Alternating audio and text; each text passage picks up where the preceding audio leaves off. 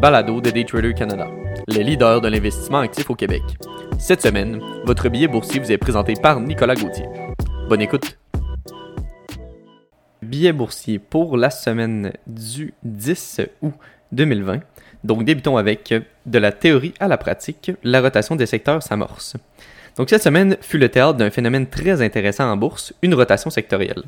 En effet, tel que mentionné dans le billet d'il y a deux semaines prévoyant l'apparition de cette rotation, nous avons pu assister à une baisse du secteur technologique, des télécommunications et de la santé pour favoriser les secteurs ayant moins bien performé depuis le début de l'année, soit le secteur financier, industriel, la consommation de base et même l'énergie. À mi-semaine, soit mercredi, les secteurs ayant le plus performé étaient le secteur industriel avec 3,35%, le secteur de l'énergie avec 3,52% et le secteur financier avec 3,02%. Donc, on peut décrire cette rotation comme étant une transition de secteurs dits plus risqués à des secteurs dits moins risqués, soit une baisse du risque généralisé sur les marchés. Tout d'abord, cela peut être attribuable au fait que nous soyons très près d'un haut de tous les temps sur le S&P 500. Les acteurs de marché désirant abaisser leurs risques déplacent une partie de leurs capitaux vers des secteurs historiquement moins risqués. Ensuite, un autre indicateur de risque sur le marché est le cuivre en raison des applications répandues du cuivre dans la plupart des secteurs de l'économie, ayant sa place autant dans la vie courante que les industries, la demande de cuivre est souvent considérée comme un indicateur avancé de la santé économique.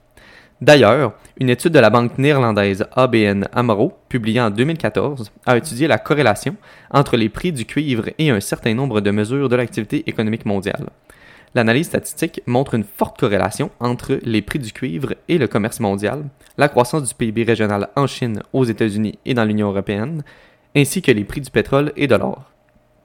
De ce fait, vendredi dernier, on a, pu, voir le prix du cuivre chuter drastiquement après avoir beaucoup monté depuis le début de l'année. On peut voir ici qu'un indicateur, par, par cet indicateur, qu'une rotation de secteur était imminente. En somme, ce genre de phénomène est courant en bourse il sera alors très important de surveiller un retour du risque dans le but de profiter d'un retour à la hausse des entreprises des secteurs de la technologie, de la santé et de la télécommunication. Passons maintenant à notre second sujet, une capsule sur la stochastique RSI.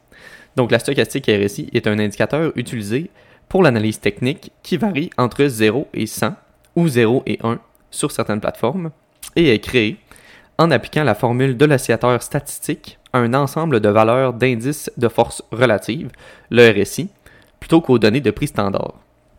L'utilisation des valeurs RSI dans la formule stochastique permet aux négociants de savoir si la valeur RSI actuelle est en zone surachetée ou survendue.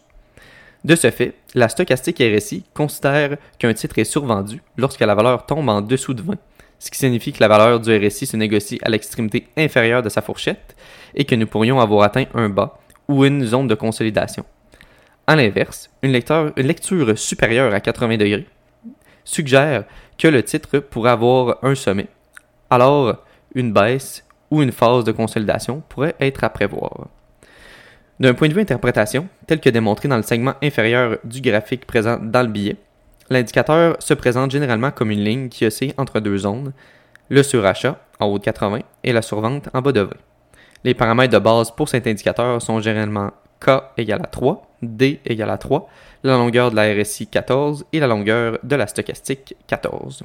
Or, de nombreux traders, lorsqu'ils prennent de l'expérience, modifient l'indicateur dans le but d'avoir de meilleurs signaux.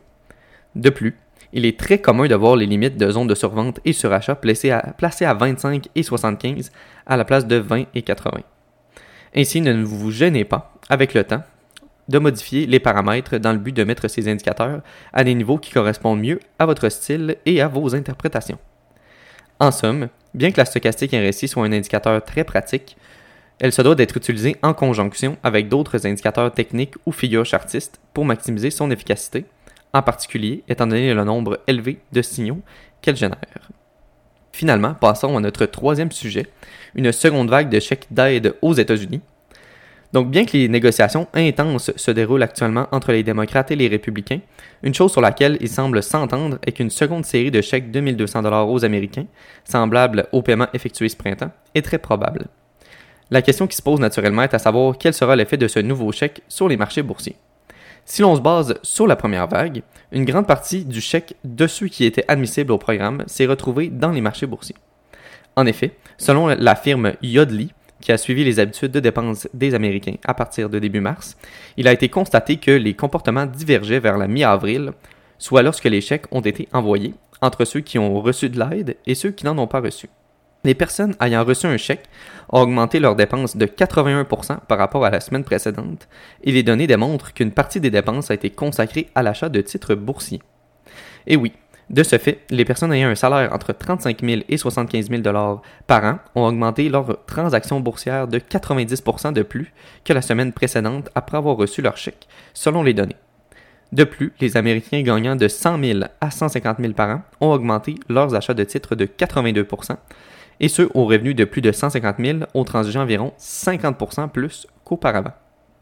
En somme, cela pourrait occasionner encore une fois une hausse de la liquidité dans les marchés, ce qui pourrait favoriser un billet haussier comme la première fois. D'ailleurs, si vous souhaitez suivre ce phénomène, il existe le site RobinTrack qui suit les apports de capitaux dans certains titres des utilisateurs de la populaire application Robinhood. Merci beaucoup d'avoir écouté le billet de cette semaine. C'était Nicolas Gauthier pour le billet boursier de Daytrader Canada.